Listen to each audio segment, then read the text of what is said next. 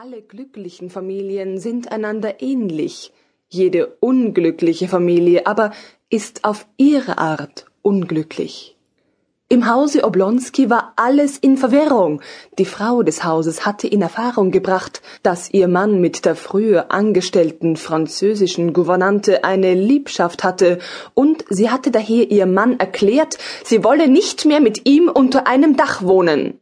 Es war schon der dritte Tag, dass dieser gespannte Zustand fortdauerte und sowohl den Ehegatten als allen Gliedern der Familie und der Dienerschaft peinlich fühlbar wurde. Alle erkannten, dass Herr und Frau einander jetzt ferner standen als Leute, die zufällig in einem Gasthause zusammentrafen. Die Frau kam nicht mehr aus ihrem Zimmer hervor. Der Herr blieb seit drei Tagen nicht mehr zu Hause. Die Kinder liefen wie verloren im Hause umher. Die englische Gouvernante zankte sich mit der Haushälterin und schrieb einer Freundin, sie möge ihr eine andere Stelle verschaffen. Der Koch war schon gestern Abend aus dem Hause gelaufen, und die Waschfrau und der Kutscher verlangten ihre Ablösung. Am dritten Tage nach dem Bruch erwachte der Fürst Stepan Arkadjewitsch Oblonski oder Steva, wie er unter Bekannten hieß, um acht Uhr morgens, aber nicht im gemeinsamen Schlafzimmer, sondern in seinem Kabinett auf einem Ledersofa. Er streckte seine wohlgenährten Glieder, als wünsche er noch weiter zu schlafen, umarmte das Kopfkissen und drückte seine Wange darauf. Plötzlich aber sprang er auf, setzte sich auf den Divan und öffnete die Augen. Ja, wie war es doch? dachte er, sich an seinen Traum erinnernd. Ja, Alabin gab ein Dinner in Darmstadt. Nein, nicht in Darmstadt. Es war etwas Amerikanisches. Nun ja, Darmstadt lag in Amerika. Ja, Alabin gab ein Dinner auf gelesenen Tischen und die Tische sangen Il mio tesoro. Oder nein, nicht Il mio tesoro, sondern etwas Besseres. Und da waren auch kleine Fläschchen, die wie Frauenzimmer aussahen. Die Augen Oblonskis funkelten vergnügt und lächelnd sammelte er seine Erinnerungen. Ja, es war hübsch, sehr hübsch.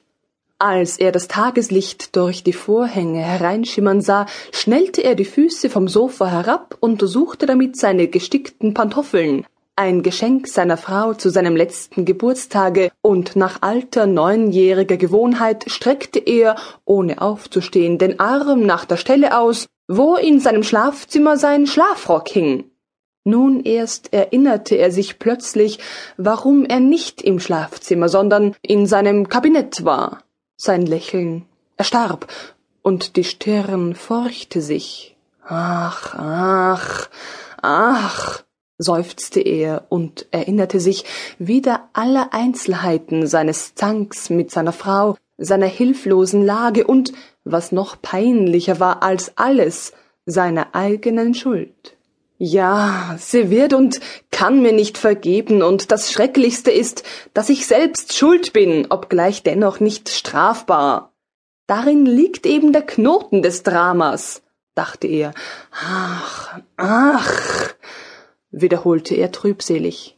Das war der unangenehmste Augenblick gewesen, als er vergnügt und zufrieden aus dem Theater zurückkehrte, mit einer prächtigen französischen Birne für seine Frau in der Hand sie aber nicht im Wohnzimmer traf und zu seiner Verwunderung auch nicht im Kabinett, sondern endlich im Schlafzimmer mit dem unglücklichen Brief in den Händen, der ihr alles entdeckt hatte.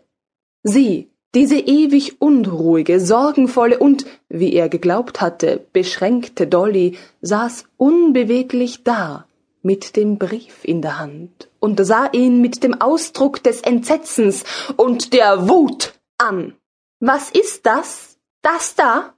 fragte sie auf den Brief deutend, und am peinlichsten war Oblonski in der Erinnerung weniger die ganze Szene selbst als die Art, wie er auf diese Worte seiner Frau geantwortet hatte. Anstatt sich beleidigt zu stellen, zu leugnen, sich zu rechtfertigen, um Verzeihung zu bitten oder auch ganz gleichgültig zu bleiben, alles das wäre besser gewesen als das, was er wirklich tat, war auf seinem Gesicht ganz unwillkürlich plötzlich